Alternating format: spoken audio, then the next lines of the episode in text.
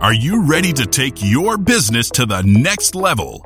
Every day, there are countless books and articles that are published offering the key on how to make your business a success. It's easy to feel overwhelmed trying to keep up and run your business. That's why Deb Krier created the Business Power Hour. Keep up on the latest trends, best practices, and techniques for how to make your business a success. Let the Business Power Hour do the heavy work for you.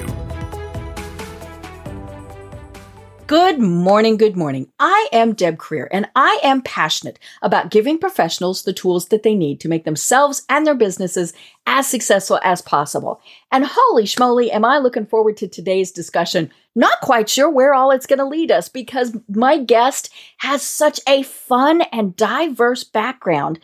And, you know, we talk about using our left brain or our right brain. He uses all of his brain and somewhere in between. Um, and so please join me in welcoming Steve Mayer to our program today. Welcome, Steve. How are you doing today? I'm doing great, Deb. It's wonderful to be with you. Thank you. Great, great. Well, let me tell people a little bit about you and then we will jump in. So, Steve Mayer owns his own business where he coaches strategy sessions and interviews for major projects, primarily in the engineering sector. He served as the general manager of an international toll bridge. A faculty fellow in Niagara's University College of Business is another one of his projects or his businesses. He is an author of poetry, has held several executive management positions in engineering firms and not for profits. He holds a BS in civil engineering, an MBA, and a PhD. So, again, Steve, welcome. Thank you, Deb. Great to be with you. Great. Well, you know, I always like to know a little bit about how my guests got to where they are today. And obviously, you have taken a very diverse route. So tell us a little bit more about how you got to where you are today. Oh, for certain. And I think even though it's a pretty diverse background, I think there's some common threads that run run through my background. First of all, I uh, graduated of all things from the environmental college, uh, environmental science and forestry college mm-hmm. at Syracuse, part of the state university. I know somebody who has a forestry degree from Syracuse. okay, my background there was uh, in all things photogrammetry, aerial uh, aerial surveying. Mm-hmm. Then, well, I went to work for local engineering firms here in Western New York. Mm-hmm started out as a surveyor, then an engineer, then a project engineer, then a project manager, mm-hmm. Uh, rose to be the director of marketing for a local a local firm. Mm-hmm. One of the things I've always loved about engineering, even though I'm not a strong technical person, I have deep understanding of all mm-hmm. the technical issues. I love the business side of engineering mm-hmm. because, mm-hmm. first of all, every single thing in life is engineered. Mm-hmm. Engineering touches every aspect of life the car you drive, the clothes you wear, the plane you're mm-hmm. in, the house you're in. Mm-hmm. So I saw untold opportunities and I mm-hmm. liked the business and marketing side of it. So while I was, uh, once I went through several local firms, I went to a firm in Virginia. I was their director of marketing. I returned back to uh, to Western New York, where I'm where I'm from, and was with a local firm for a couple of years, and then there was an ad in the local newspaper back then. It's in the early 90s, and saying, Hey, there's this place called the Buffalo and Fort Erie Public Bridge Authority. And even though I've lived here my whole life, I never, I always called it the Peace Bridge Authority. Anyway, right. mm-hmm. major international toll bridge. Mm-hmm. Goes into Canada, Canada, for everybody right. who just went international. right. From Buffalo, New York to Fort Erie, Ontario. It's right at the headworks of the Niagara River. It is empties out of Lake Erie on its way to the Niagara Falls and Lake mm-hmm. Ontario. I and I uh, applied for the job, and there was about hundred applicants, and I got the job. Mm. And I had a it was a wonderful opportunity mm-hmm. because I had been on the engineering side. Now I was on the client side. I was actually mm-hmm. running a major piece of infrastructure. Mm-hmm. It's one of the largest bridges in the world in terms of merchandise trade, and a peak day at that time, maybe two two hundred fifty million dollars a day in merchandise trade was mm-hmm. crossing the bridge. So the metaphor of a bridge was beautiful too mm-hmm. because I had joined two countries. Mm-hmm. I worked with Canadian and American staff. I was the general manager and the American officer. So it was a wonderful, wonderful opportunity. Mm-hmm. I then I left there after a 10 and a half year gig and I had been working on my PhD. Mm-hmm. Up to that point, I had completed part-time a Bachelor of Science in Civil Engineering, a mm-hmm. master's in business. I became a professional engineer in several states. And then I, I, I, when I left the bridge, I had two years to work on my PhD and I mm-hmm. finished it part time. I, uh, and it was in a program that my PhD is what's called economic geography, world business, and international trade, which mm. was ideal from my Peace Bridge right. days and just working in engineering and and business strategy and all those good things. And I ended up getting my PhD when I was 53 years old. Mm-hmm. So I uh, I don't know if I recommend uh, I don't know if I recommend a part-time PhD. It was uh, it was a pretty It'd it be difficult. Mm-hmm. Difficult. It was an interesting. I'm glad I did it. I have mm-hmm. no regrets.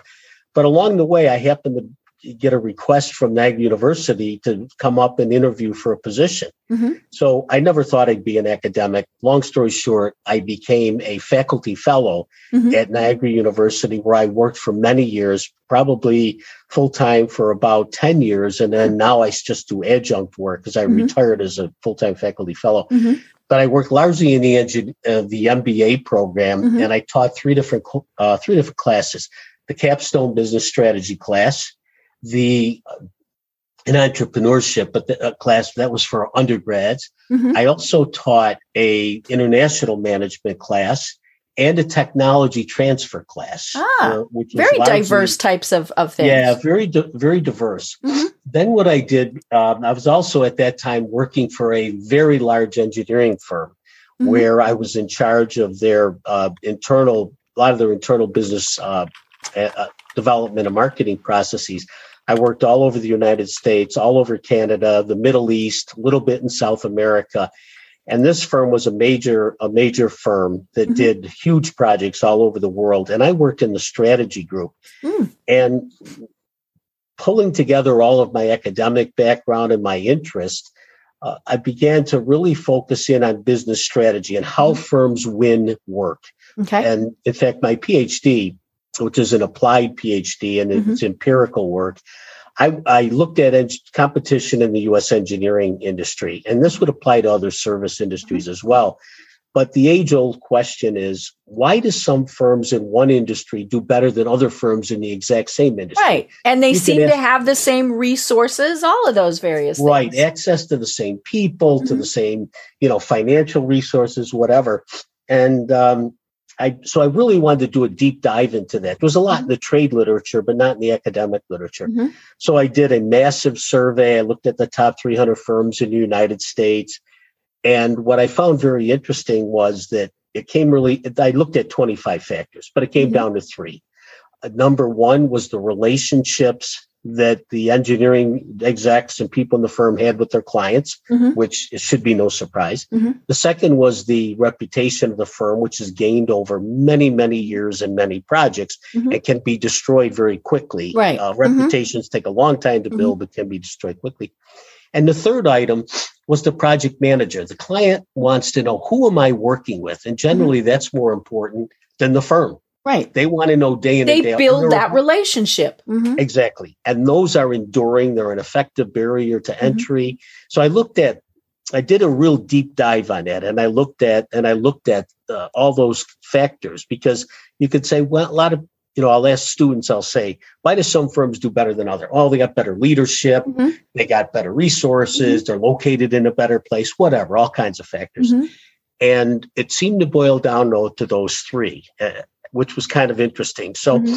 what I decided to do was to create my own business because one of the things I had also been doing, I do a lot of presentation and interview coaching. Mm-hmm. Where firms, uh, my client, for example, mm-hmm. pursues mm-hmm. major projects, and these are big jobs that are 100s mm-hmm. of millions of dollars in constructed value. And what we'll do is we'll, they'll start and begin working on projects maybe years before they even mm-hmm. hit the street, so to speak. And what I'll do is work with them facilitating strategy war rooms. I'll, I'll work with them. I kind of walk a thin line here because on one hand, I want to be objective and come in mm-hmm. and just hear what they have to say. And the other is to offer some advice. Mm-hmm. I also do a lot of presentation coaching where we mm-hmm. literally set up the room like it's as a rehearsal, almost like a mm-hmm. movie set. And we select all the different types of uh, creative services, AR, VR, you know, simple boards, mm-hmm. PowerPoint, mm-hmm. whatever it might be. And I walk them through that and help mm-hmm. them win major projects. Mm-hmm. Along the way, I realized, uh, and this has just been the last two years, and people that know me well say, "What the heck happened to you?" I I um, two years ago, before Thanksgiving, I was thinking about a Thanksgiving blessing, and rather than do the usual, um, the usual uh, blessing at dinner time, I said, Mhm. you know what? I think I'm going to write a poem. I'm going to write a Mm. poem about. I'm going to read that instead. Mhm. So I wrote this poem, and I said, I really like this because I have liked Mm-hmm. poetry even when I was younger. The English lit, and Mhm, particular the uh, the age of the Romanticist, Mhm. Shelley, Byron, Keats, Wordsworth, all those those individuals. So I wrote a poem, and then I wrote another one, and then I wrote another one, and another one, and, And I then you wrote a book. uh, right. I wrote I wrote 25 and I said, this is this is really fun. Mhm. I also then reached out and I hired a, a watercolor artist in Argentina. I had her do a watercolor for each one. Mhm. I reached out to a woman in Spain that did the layout of the book for Amazon and KDP, Kindle Direct Mhm. Publishing. I had a local uh, editor, which Mhm. really helped me out. And I said, you know, I want to memorialize this. I want to, I want to write a book. I want to go through the process. So I wrote it. I hired the individuals to Mhm. work with me. I hired an IP lawyer to make sure I had the, all the copyrights. Mhm. but Right. also Mhm. I, which is important for Mhm. anybody, making sure you own the artwork if you're going to, you know, publish that in your book.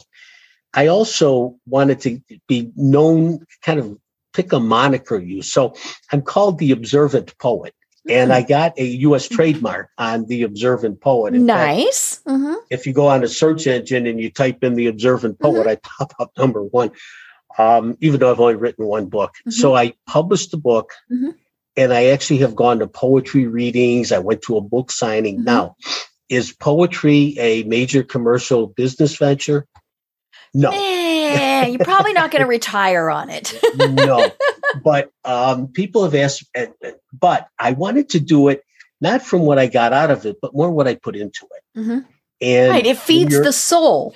It does. And when Mhm. you look at your life as an entire, you know, the whole analytical side, the Mhm. spreadsheet jockeys, Mhm. all that analysis, I said, gosh, how is poetry help? People say, how does it help with your business and your business writing? Because I write a lot Mhm. in proposals and business uh, applications.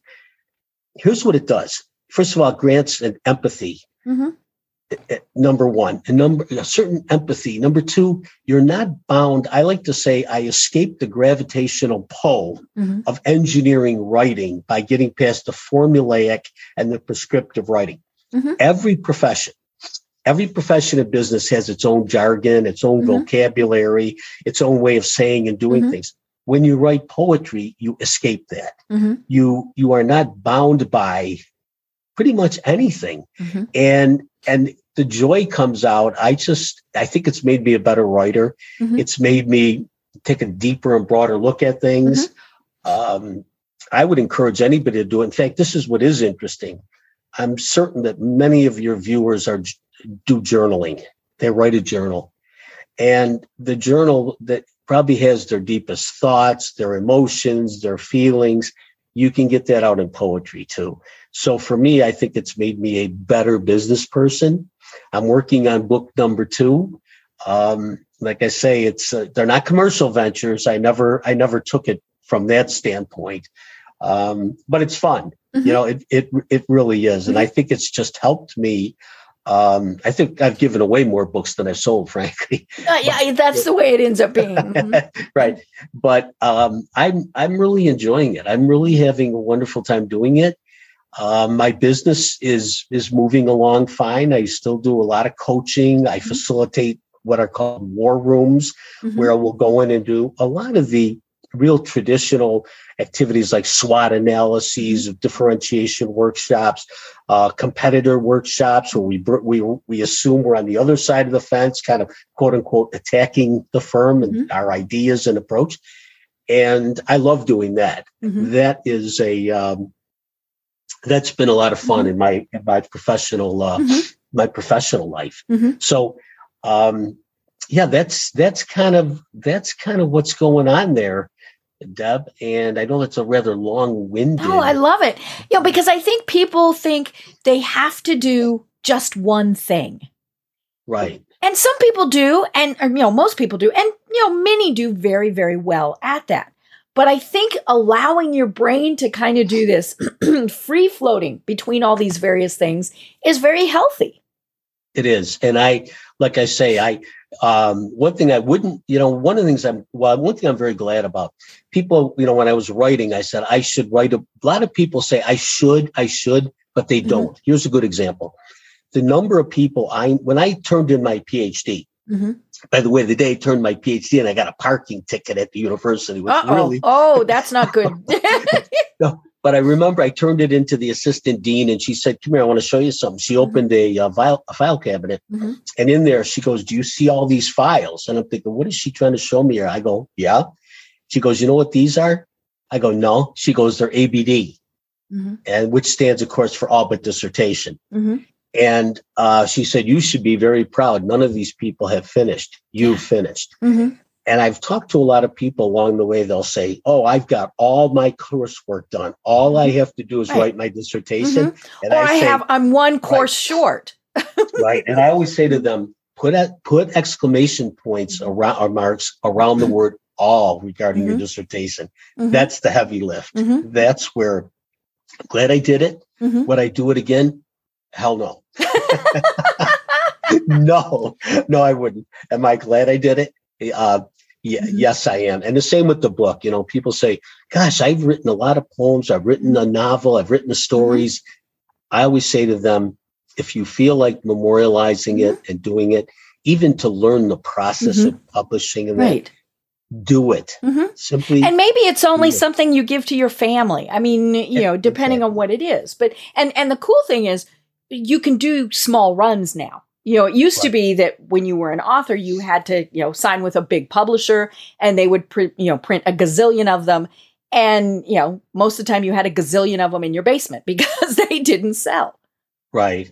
So I'm, you know, I'm really enjoying that, of mm-hmm. course. And I'm working on the second book, and, and I'll, and I'm also going to, you know, have watercolor. One of the things I've always liked about the written word and I do this a lot in my business where we're working on proposals, presentations, is always accompany the language with mm-hmm. some sort of a graphic. Okay. Or, you know, to augment mm-hmm. that, it really, it really helps to mm-hmm. focus the reader's attention and, and really see the, the picture, so to mm-hmm. speak. And I really, I really like that. Um, mm-hmm. I have a lot of energy. I still teach. Uh, I, as we talked earlier, I, I'm going to be teaching a course too on professional services mm-hmm. marketing, where I work with students that are in investment banking, finance, accounting, maybe they're going into insurance, whatever, mm-hmm. um, on starting their own business, mm-hmm. on how to market their services. Because I see a lot of folks coming out great technical skills, mm-hmm. but on the kind of the business development skills with those, they're not, sometimes they're not that strong. And secondly, often there there's not a lot of um, relationship building, and and I think that's sort of I, I think the last couple mm-hmm. of years have sort of destroyed relationship building in a way. Mm-hmm. You know, when you when you think about zooming mm-hmm. and all all right. that stuff, right? So, uh, yeah, that's that's um, like I say. The other thing is my my bachelor's in civil, my MBA, and PhD, I all did full time. It took me twenty years. mm-hmm. and at the end, I always, I, I, this is sort of tongue in cheek. My advisor, my PhD advisor, when she wanted to get me out of there, I, re, I think she said it tongue in cheek. I sure hope she did. She mm-hmm. said, I can't stand you anymore. I want you out of You just you were there so long. she goes, I want you out of this program once mm-hmm. and for all. And, um, so, but I'm glad, like I say, I, mm-hmm. I have no regrets. I'm mm-hmm. glad I did it. So some, I mentioned early on the threads that run through it uh, first of all, when I when I'm working with teams, I'm I'm in the I'm in a classroom type setting. I love the classroom. Mm-hmm. I absolutely love the classroom. I'm energized by students. I'm energized in workshops and work situations. Love to write, uh, and I like to help firms win work. Mm-hmm. Plain and simple. Working mm-hmm. with them to uh, to again win work, mm-hmm. share my knowledge, but more importantly, get them to show how their knowledge is going to help them and help them win work. I call mm-hmm. myself the corporate Socrates. Mm. You know, everyone talks today about uh, critical thinking. Mm-hmm. And one of the ways I think you generate critical thinking is by layering down questions, mm-hmm. not yes or no type questions, mm-hmm. but you know, keep keep telling me more, mm-hmm. keep telling me more. And one of the things that my business career has also taught me, most people most love to be teachers. Mm-hmm. If they can share their knowledge and information with others, they love doing that. Mm-hmm. They really do. Mm-hmm. And if you can kind of extract that, things will be good. Mm-hmm. I love it. You know, and I want to talk just a little bit more about your book of poetry. Um, it's called Exploring Life One Poem at a Time. And I love the watercolors. I mean, I thought those were absolutely gorgeous. Thank you. You know, it it struck me that it was again combining both, you know, both the left brain and the right brain because poetry is very structured. I mean, you know, and and which kind of engineering, you know, you you do A, then you do B, then you you do C, um, you know, and and so poetry, it is free form, but there are, you know, like you had four lines, and you know, all of right. these various things, and then of course you approached it in the the publishing aspect from a very business, you know, you you broke it down into I need to do this, I need to do this, I need to do this. And I think what it showed me, aside from the fact that it really was just great poems, except you almost started me out crying when you were talking about your elderly cat, um, you know, and then, then the poems about your granddaughter, I just thought those were delightful. She's going to love those when she grows up, you know, and, and, but it, you know, it really was, it, it is like a, a, a metaphor for business. You know, you have to be creative but you have to also be structured. And I think that's where so many businesses get caught up is you've got the marketing people who come up with these ideas. you know? Right. And and then you have the other people that are like, no, no, no, no. We need to know this and this and this and this and this. And unfortunately, in many businesses, those two butt heads. You know, and, and so what you do is you really help bring those together. So talk to us more about that. Yeah, that great, great point. Uh, and thanks, thanks for that. Deb, when I here's well, first of all, one thing I want like to comment. Every business group starts, they go zip lining, they do 20 jumping jacks, they they do I know, don't you love team building yeah, exercises? Team, team building. Mm-hmm. Try writing a poem try breaking a group down. Say you write about the team that's going to work on this. You write about the product or service we're going to sell. You write about the client. You will have a ton of fun. Doesn't have to mm-hmm. rhyme. Doesn't have to follow the right, you know, uh, what would come out mm-hmm. of the Stanford iambic pentameters and right, whatever right. all just, those things were. Just, mm-hmm. just write it right. Mm-hmm. Well, what it's done, what it really has done for me it's first of all, I want to comment on the cat poem. I read that at an open mic poetry night, mm-hmm. and four of the people in the audience started crying. I knew. And I they came up to me and they said, This is so beautiful. And I, I then in a way I felt bad. I said, geez, I didn't mean to make you mm-hmm. I didn't mm-hmm. mean to make you cry, but uh, you know. It was it was but, a very sweet tribute to a cat that's getting a little older. Yeah, and it was a it was a sad time. I anyway I write about spirituality, nature, and love. That's mm-hmm. that's the my focal my mm-hmm. focal areas.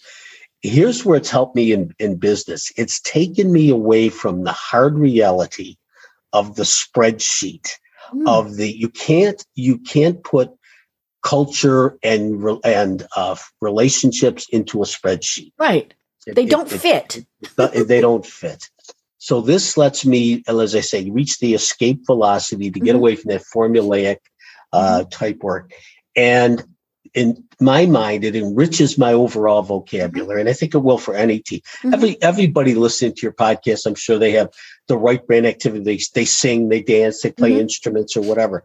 That makes you a much better business person. It mm-hmm. makes you uh, far better because it gives you a sense of humanity mm-hmm. sense. Uh, and if you would ask me this five years ago, do I feel this? I wouldn't even, I wouldn't even said this. This, mm-hmm. this is really something that's happened to me over the last, uh, the last couple of years of my life.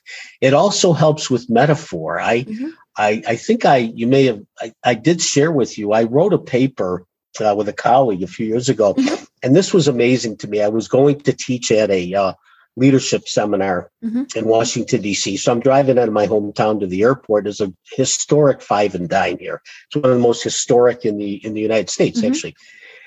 So I said, how am I going to teach? And it's about, I, had, I did a visioning exercise. Now mm-hmm. you're looking at a guy who used to think vision statements and mission statements were a bunch of garbage. I, right. I because have, you can't put those in a spreadsheet. right. But then I thought, well, wait a minute. Is it the is it what comes out or is it the input to it? Is it really the dis, do you distill the essence of the firm and what you're all about? Mm-hmm. So anyway, I went and I stopped at the store and I bought four poems, or I'm sorry, four four uh, puzzles. Mm-hmm. And jigsaw puzzles. Mm-hmm. Jigsaw puzzles, three, 300 pieces each. Mm-hmm. Um, they were on cats, as a matter of fact, but one, they were the same genre, if you will, the same author, but mm-hmm. like one might have three cats on a fence, the other might have two cats playing with a ball of yarn, same color scheme and whatnot. Anyway, I took those 4 and I mm-hmm. I had four groups of eight people. At the session, I gave one a complete box. I gave the other a box with no, uh, was a similar puzzle, but no cover. Mm-hmm. I gave the another one a box mm-hmm. with where I took out the cover and the edge pieces, and I gave the other one. Um, trying to think how I did that. I think the wrong box with mm-hmm. the, with that. Right. And so I basically, you made it pretty difficult. Right. And when anybody, and it's really simple. Puzzles been around 600 years. And I was shocked there was no research done on this. But here's a good example when you put together a puzzle, what do you have in front of you? Well, usually you've got the box cover and right. and the picture of it. Right. You have a vision, right? So that group you'd expect them to do better. But then there was mm-hmm. another group who simply who kept running over to look and say, that must be it. I said, here's the only rules. 25 minutes, 25 minutes, and you can't exchange pieces. Uh-huh. But so people would run around, look, and then it, some would realize, hey, there's no edge or corner pieces. Mm-hmm. How do we do this? I'm not sure what to do. And, and that is what we do. We right. start by doing all the edge, right? Right. And the world's not like that. So the mm-hmm. metaphor that comes out of it is absolutely incredible. Mm-hmm. It drives teamwork. Mm-hmm. I, have since added a lot to it. I put it on an oilcloth, which is very confusing. Mm-hmm. And I have a machine that makes noise. And the whole idea. Right. So is, there's distractions. Right. It's the real world. Mm-hmm it's the real world. Mm-hmm. And so people would say, gosh, if I could only, if I had only had the box cover, I would have done, or if I could have only turned over this oilcloth. And I said, mm-hmm. I never said you couldn't. I just right. said you had 25. Yeah. So they go, are you kidding me? I said, mm-hmm. look, when you scan the environment, when you look at competitors, mm-hmm. as long as you're ethical and moral, mm-hmm. you can do, and firms do it right. all the time. Mm-hmm. Then I went on to add to in future, uh, or I'm sorry, subsequent uh, sessions, I put finger puppets on their hands. And to watch people trying to put together a, they said, why do, what's the purpose of them? I said, a lot of firms come up with great vision statements and mm-hmm. strategy, but they constrain the resources. Right. So mm-hmm. that's analogous. So I like mm-hmm. to use a lot of metaphor. Mm-hmm. And they said, well, if I could have taken these off, I said, I didn't say you couldn't. Right. Didn't say you couldn't. Didn't say you mm-hmm. couldn't. So anyway, the good news is with that, it serves, and it's a very, very old mm-hmm. technology. My mm-hmm. God, everybody's grandparents had their a puzzle. Oh, they that sat on the dining room table mm-hmm. for maybe you'd walk months. by and you'd put a piece or two together. Exactly, mm-hmm. and so the the timing issue is you can't wait forever. You need to move on, mm-hmm. right? But anyway, the metaphor is great. I like to use it. It helps now. Getting back to the poetry, it's the same thing. It it it helps me to take complex issues mm-hmm. and just start to play with them a little bit and say, mm-hmm. okay, we're designing a bridge, we're designing a, tr- a rail system, mm-hmm. but what does it really mean to the users? What's mm-hmm. the experience? Right. Yeah, is it connecting people with families? Right, and and how are we? And I really focus. So when I call myself the observant poet, mm-hmm. Deb, it's just that. I'll give you an example. I was driving by a there's a nursing home here in town, and I think it was around Mother's Day or whatever. There were two or three women sitting on the on the bench, all dressed up. You know, they're holding their new purses and everything, waiting for their families to pick them up. Mm-hmm. And I wrote about that because I started to. I'm guessing these women were octogenarians mm-hmm. anyway. And we start those stories in our heads anyway, right? Right. And and and I was I I thought to myself, you know, these what would what was it like when they were little girls? What was mm-hmm. it like growing up? What was mm-hmm. it? So I wrote a poem about that. It's called Floral Dresses because they all they were all in dresses and mm-hmm. flowers on. But you know, I just thought about that, and I, I look around and I'll I'll see a, a pet or uh, I'm ready one now about a hotel lobby, which I think is sort of the crossroads of life when you're mm-hmm. in a major hotel.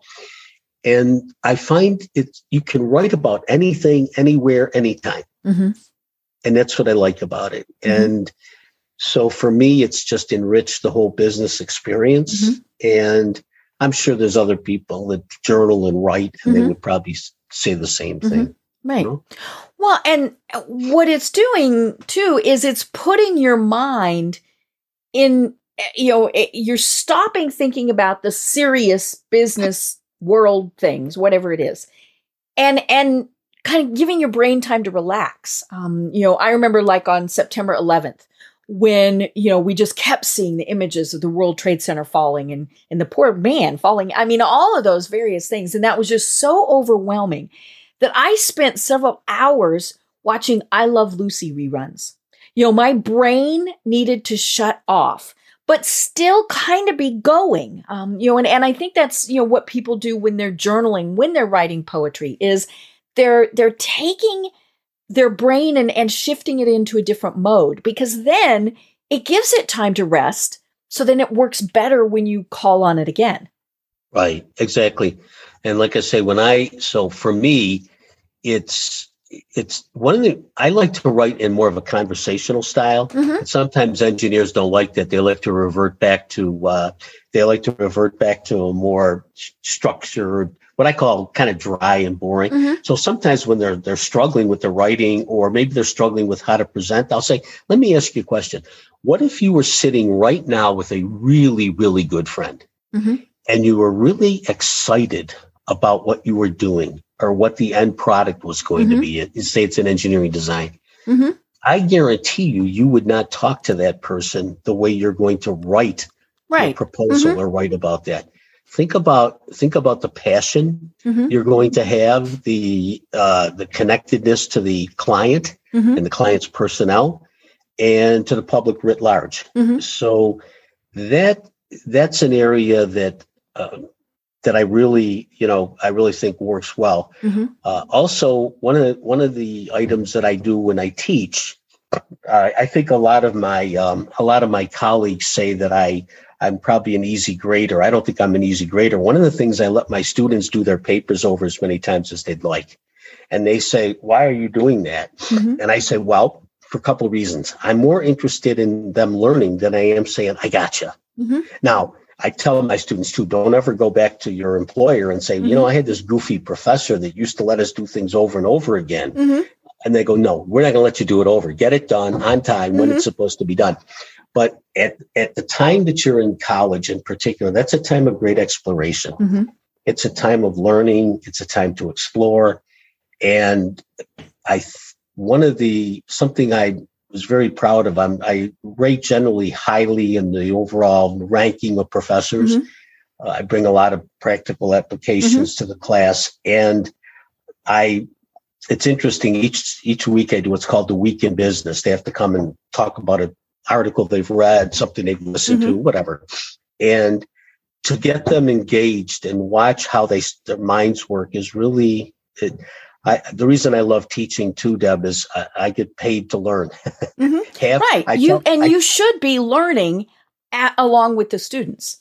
I tell my students that I go, I got the best of all worlds. You're paying through your tuition for me, and I get to learn half of what I get is learning from you. Mm-hmm. So I said, who could ask for a better deal than mm-hmm. than that? Mm-hmm. And uh, so so I'll I'll continue to teach, which I which I do mm-hmm. like. I'll continue to work with any firms that want to uh, you, help with either war rooms or strategy mm-hmm. sessions or poetry session mm-hmm. for that matter. I strongly recommend doing that. And again, you're not you you know you may prefer kayaking or zip lining before mm-hmm. you start your session. I get it. Um, I like them too. Mm-hmm. And uh, yeah, well, you know, and and I love the concept of team building, and obviously that's been around, you know, forever.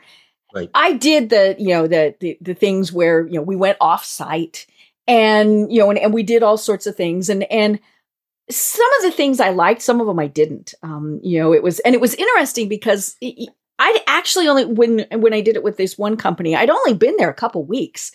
So, you know, but some of the, and they only did it every six months. And so some of them actually knew each other pretty well. And then, you know, there were those of us who were newbies. But it, some of it, I, I, you know, it was like, really, no, you know, this is like the, the ones I, I really did not like the fall over, you know, get, get high on the ladder and fall backwards and, and hope people catch you, you know, because it, there, yes, you, you have to have trust, but what if somebody falls? I mean, you know, what if you damage your vice president or, or something like that?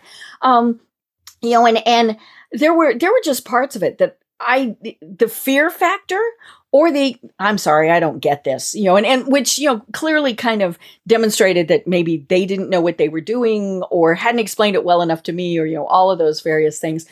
But, you know, the, the puzzle thing I love, or or having them write poetry, having them get out of that work mode. Um, you know, and and I mean the, the thing is, you know, obviously some of them you have to be back in physical proximity with with each other. But some of the things now you can do on Zoom but you know the, the puzzle concept and and you know it's it's uh, you'd sent me your academic paper that you wrote it's been a long time since i wrote oh no my brain just shut off. Um, but you know there were parts of it that i really did understand because you know it it when i stopped and thought about it it was okay this does make sense. You know when you are forcing people into those situations where they don't you know, don't have all the information or they feel that they don't have, or that they feel they can't ask. Because how many times do we see that in businesses where people say, you know, oh gosh, you know, I, I didn't do that. And you say, well, why didn't you ask? Well, I didn't know I could. You know, so that's a leadership thing. You know, does exactly. that leader have the, you know, his open door policy? Does she, you know, tell people, you know, feel free to ask questions and mean it? Because that's yep. the other thing. I mean, you can say, "Come to me anytime," but if it's "I'll talk to you tomorrow" or you know whatever, then clearly you don't have that. Um, but you know, I, I, I did, doing the puzzle thing, I just thought, oh, this, you know, because I'm one of those people that I get really impatient doing jigsaw puzzles, and pretty soon I'm like, this piece will fit here as I'm pounding it into place, right? Um, but it it it does really show just how different groups work together and how some of them get incredibly creative. Uh, you did mention oh. in the in the paper one of the things was that somebody removed the distracting tablecloth. Exactly, you know? they flipped it over and you yeah. had a better contrast. Yeah. And and what one of the things I find that that is, is a bit disturbing. Mm-hmm. People, it's very hard, especially for managers, to check mm-hmm. their egos at the door. Mm-hmm. Right. Check your egos at mm-hmm.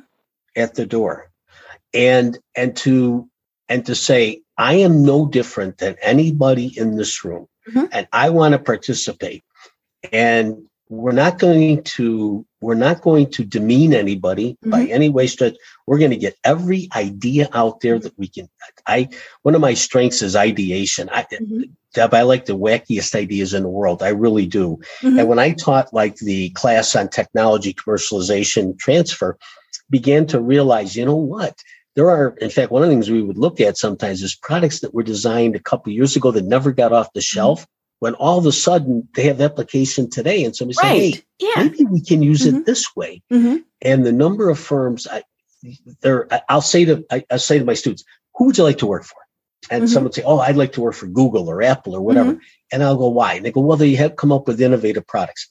Uh, but I would also say, "Let me su- eh, suggest something maybe more important than the innovative products." What kind of work environments right. Yeah. develop mm-hmm. and i think that's becoming more and more important right? Exactly. And so like i say in engineering there are so many cool opportunities. Mm-hmm. it is funny. One of the things i'll do and it's it's been around for obviously forever but when you do a SWOT analysis, I'll be working with a group and I'll say, okay, what are our strengths? Mm-hmm. Oh, and they'll have a mountain of them. Mm-hmm. I'll say, what are our weaknesses? And oh, no, we have none. No. Right? I said, so do you think there's not a competitor in another hotel mm-hmm. room or conference center or office right now thinking that they're not going to win? They're not going to beat us because they don't, they're not as strong. I, mm-hmm. I said, I guarantee you they've got a laundry list of weaknesses that we mm-hmm. have. I can guarantee you that. Mm-hmm. And so being objective and and being willing to sometimes got to have some thick skin. Mm-hmm. But what I find is the very best performers are ones that are willing to check the egos at the door mm-hmm. always have a sense of empathy concern mm-hmm. um, you know joy if you will for the, the, the team, your team, your the product or project that you're working on. I know it sounds kind of kind of uh, you know traditional, mm-hmm. but I do think that that's how firms win. Uh, and here's the other thing that's everybody make for the most part. Think about automobiles, for example. Mm-hmm. Every auto company, for the most part, makes a great car. Right. Yeah. I mean, and and they do the same thing. They get right. you from and, A to B.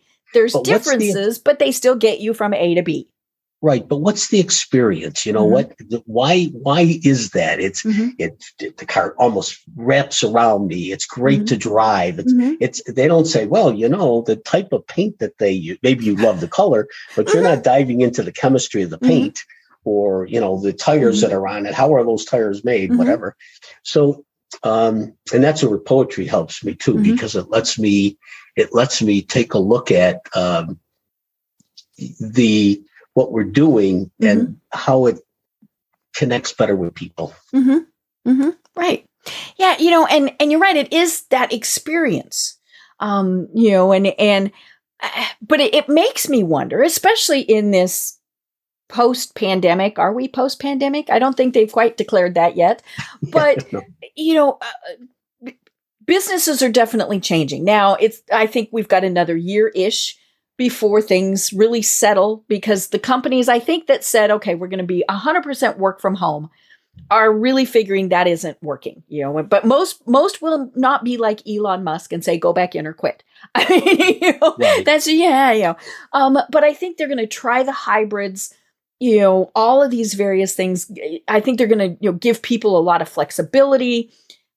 I think people are going to really look for that. Um, but how have you seen things these last couple years. I mean, has, you know, how, how do you do teamwork when you're maybe in multiple states, multiple time zones? I mean, how do you really get things to, to work well together? Because to me, it is about those conversations at the coffee maker. It's, you know, the the bopping by and seeing that somebody has a new picture on their desk. Those things I think are what sometimes make people work together better than just, you know, how do we design this new product?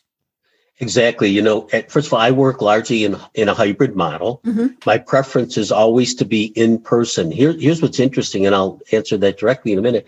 I've asked my students; these are grad students. Most of them are 22 to 25 years old. I'll say, "Do you prefer online online mm-hmm. classes or in person?" And in person mm-hmm. is preferred which is kind of in, which is mm-hmm. which is kind of interesting. The what I find and I work a, I work a hybrid model. In some cases, it's it's okay. It mm-hmm. works okay if we're maybe we're we're doing an assessment of a competitor or whatever, and we all see each other on a screen, and somebody pops up there's screen share and they're working on the mm-hmm. notes or whatever.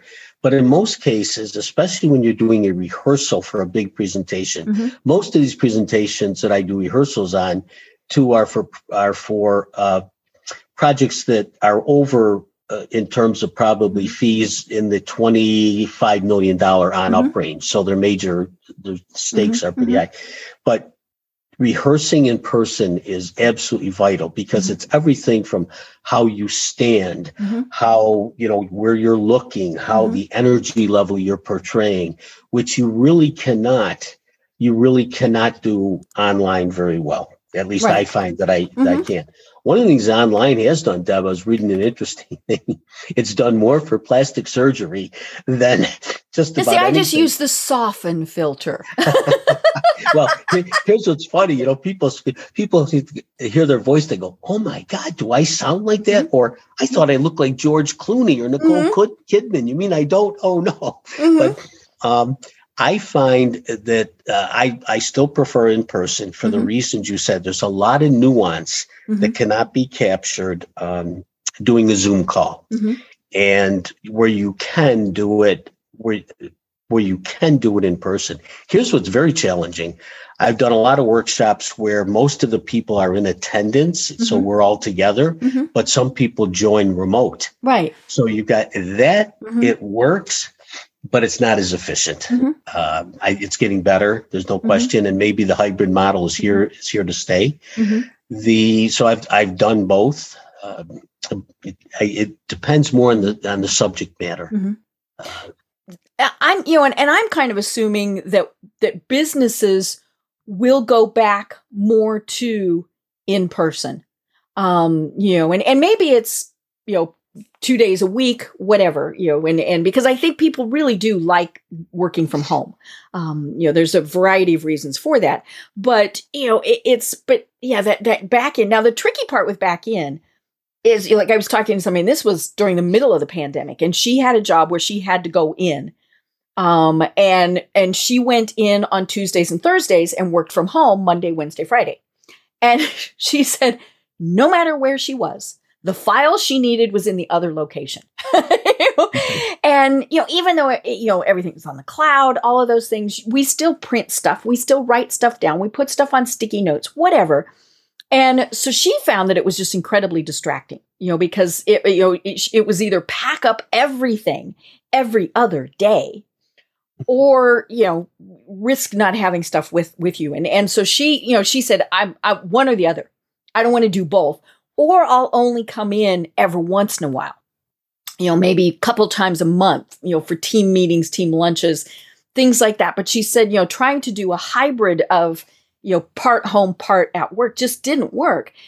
And, you know, and, and then we have this situation now where we have people who have never actually, and I mean, we've obviously had this situation forever, especially because of technology, but people are, are parts of teams, but they have never physically met in person.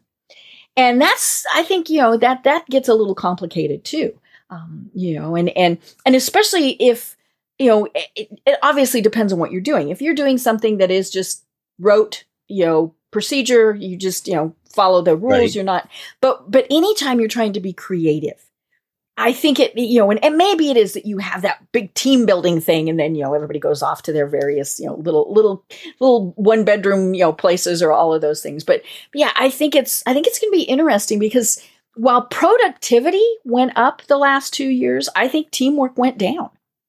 I do too. And, and you know what's interesting? I by one of the challenges, and you hit on it, when when you have teams, I've seen debriefings by clients on mm-hmm. projects that have been lost, where the client might say to the firm that I'm working with, we didn't see any camaraderie or we didn't see any connectedness mm-hmm. like this team likes to work together. Yeah. Even like if it's just they look at each other and have those little giggles or whatever. Mm-hmm. Right. You end up with this atomized uh, little disparate pieces all over the place that you're trying to knit together and it becomes apparent that mm-hmm. this is not a team we want to work mm-hmm. with. And again, I keep going back to I keep going back to some of the research I did, which was mm-hmm. applied and said, you know, we want that relationship. Mm-hmm. We want that project manager. Mm-hmm. Who are we working with? Right. Generally, the project manager mm-hmm. or the or the point person in the firm is more important than the firm itself. Mm-hmm. Yeah. They're saying, you know, your firm mm-hmm. is great, but we want you. You know, we mm-hmm. want to be working with you.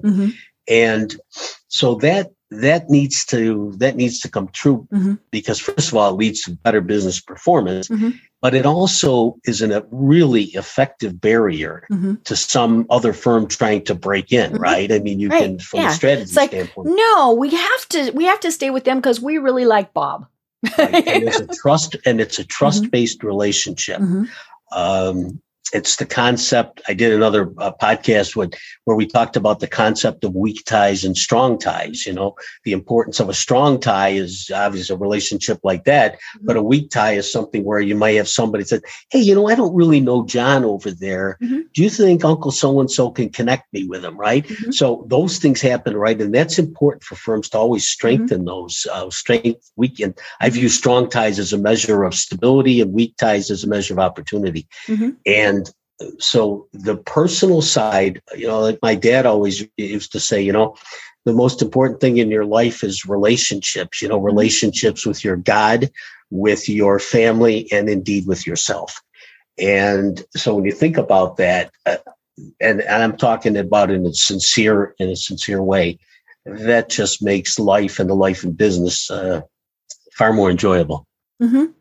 You know, and, and you mentioned that weak ties is actually an opportunity. And I love that. So explain that a little bit more. Sure. Think about, and maybe, maybe think about you're graduated from college and you really can't, and you're, you're looking for a job, maybe you can't find it. and You're, you're talking to one of your parents and your mom says, Hey, you know, you know, so and so that knows Aunt Carol um, I'm going to talk to Aunt Carol because she has a friend in this business that may be helpful to you. Well, that introduction then takes place, mm-hmm. which offers an opportunity for you to get a job. People do this all the mm-hmm. time in their life, all the time. Mm-hmm. You're always using a weak tie to extend your network for firms to do what I like to call extend their innovative frontier, their relationships with others, right? So I uh, here's an here's a goofy idea. Here's uh, Deb, I always have wacky ideas and I run them by people I know. And if their faces really twist up, mm-hmm. I know it's a stupid idea. Yeah, or they if give they you the, oh, all right. Mm-hmm. Look. if they don't twist up too bad, I think I'm onto something here. But they'll say, you know, I know somebody who's done something like that. I should introduce you to them. Mm-hmm. And I'll say, would you please? Mm-hmm. So it's that would you please and that next mm-hmm. person that really begins to extend your network. Mm-hmm. This concept, by the way, the fellow's name, it's, it was written back, he was a sociologist. It's called The Strength of Weak Ties. Mm-hmm. And he's also written a book, a paper called The Problem of Embeddedness. And mm-hmm. he basically says you cannot have any business that is not embedded in a social mm-hmm. network. Mm-hmm. All business is embedded in social networks. People we know, right. people who introduce us mm-hmm. to others that they know that we, so this concept, I, I, like it, and I talk about it a lot with firms because it, as I say, I use this phrase, it extends your innovative boundary. It mm-hmm. pushes mm-hmm. it out very, very far for your firm. And firms that are good at that mm-hmm. really succeed right. because they it opens up a whole dimension to them. Mm-hmm. Well, and that's where technology has really benefited us because that person could be on the other side of the globe you know, sure. or you know, two time zones over or whatever. Um, you exactly. know, and, and because of technology, we can now work with them in ways that, you know, even five years ago, it would have been more difficult. Exactly. So we have the best of all worlds, right? Mm-hmm. We have the technology, which you know connects us. Like I said, the minute you have a website, you have a global business. Mm-hmm. When you think about it, right? And so you you you have that opportunity but then you also you know the in person and your ability to um, your ability to interact with others mm-hmm. uh, in a sincere way and i'm not talking about it in any kind of take advantage way mm-hmm. i'm talking about sincere human interaction mm-hmm. um, is really vital mm-hmm. to success right yeah you know and, and it comes back to exactly what you were saying the relationships that that we build with people. Um you know and and and we shouldn't be using the fact that you know there's the pandemic we can't meet in person cost 900 bazillion dollars to fly somewhere. Those are just excuses you know right. and and so obviously it is better to be able to to see each other in person. But you know there's there's so many ways around it now. Yeah you know, and, and I mean, technology, you know, like one of the things people like hearing other people's voices. I mean, you know, we love seeing their faces. That's why Zoom has taken off. But, you know, as we were talking, I got two Voxer messages, which I don't know if you're familiar with that app.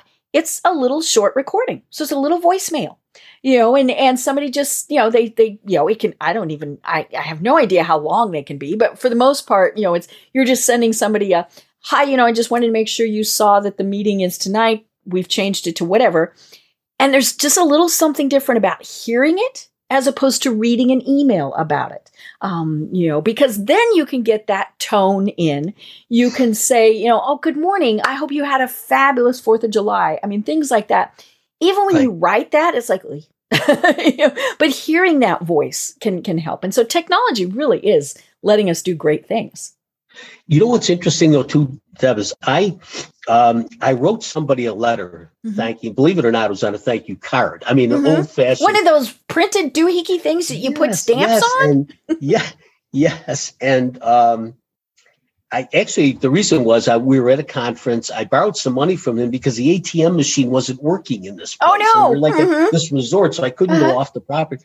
So he gave me some money and I just sent it back to him. Mm-hmm. And I then I wrote and I wrote a little card out. Mm-hmm. He calls me and he and he says, you know, first of all, obviously thanks for the money mm-hmm. back, but he said, This is amazing. Mm-hmm. Nobody's ever written me a note. And I wrote him a few other things about our event that we were at together and everything. And I thought to myself, gee, is that is that quote unquote old, mm-hmm. maybe even ancient right. process mm-hmm. of writing once mm-hmm. in a while does it demonstrate a certain uh, care mm-hmm. and concern that can't get through an email or whatever? I, right. I don't know. Well, and it's definitely a way to stand out. You know, I'm, I'm looking here on my desk and I have four handwritten notes that people sent me. Um, you know, and they're quick, fast little things that, you know, I mean, like here's one that, that somebody sent me and it's, you know, it says, thanks for celebrating good conversations with us. We love working with you. That's all it says. Um, yeah. you know, and, and it's personalized. I mean, you know, and, and you can tell when you look at it, you know, it's not one of those printed, you know, you know, things. I mean, this really was somebody took the 20 seconds to sit down and write it out. Um, but, but yeah, I mean, this will go on my wall. You know, there's just something about those handwritten notes that that people are like, wow. Um, it's, it's, the same way with why direct mail is back to catching people's attention. We don't get it, so it kind of stands out. But yeah, I think one of the the best things that that people can do is pop somebody a little handwritten note. Um, you know, and and it, it's funny. I, I bought a roll of the hundred stamps that are you know not they're they're you know whatever amount. That right. will last me probably a really long time because I don't send send stuff but yeah, I mean, it's just kind of one of those little personal touches that can help us build those relationships with people. Yeah, you know, I, one of the things that, and it's kind of a piece of advice I would give every, anybody in business, uh, Deb, is that I, when I was with the large engineering firm, I had 80 people that worked for me in my in my group, and that was the creative group, the proposal group. We did almost a thousand proposals a year. Uh, the creative group did everything from stippling, which I never knew what stippling was, to uh, 3D printing, to graphics, to AR, VR, the whole mm-hmm. space. And our strategy group was under me. And mm-hmm. one of the something I told my staff I always wanted them to do and we lived by was when anybody called you up or reached out to you, mm-hmm. the first thing that should come out of your mouth is, How can I help? Mm-hmm. How can I be helpful to you? Yep. I'm not saying do their work for them. Mm-hmm. That's not what I'm saying. Mm-hmm. But how can I be helpful? so they know that they've got somebody that you know maybe they're really wrestling with something that whatever it might be and you as a colleague a coworker whatever can help somebody out i think is is something that mm-hmm. they'll always remember and right. you'll remember too mm-hmm. i love it well, oh my gosh, Steve, this is why I set a timer because, you know, we are almost at the top of the hour and I've been having so much fun but tell people specifically about the services that you provide and how they can reach you. First of all, you can reach me at, uh, I'll give you my contact coordinates 1st mm-hmm. I have two websites. It's www.sfmayerllc.com. Mm-hmm. Mayer is like Metro Goldwyn Mayer. Okay. Okay. That's my primary website. I also have another website called theobservantpoet.com. Mm-hmm. Mm-hmm. And you can reach, you can check out my some of my blogs and poems are are, are there. Mm-hmm. My phone is on my LinkedIn account and also mm-hmm. at the website, but it's 716 area code and it's 864 1761. Mm-hmm. What I like to do is work with businesses to help them win work.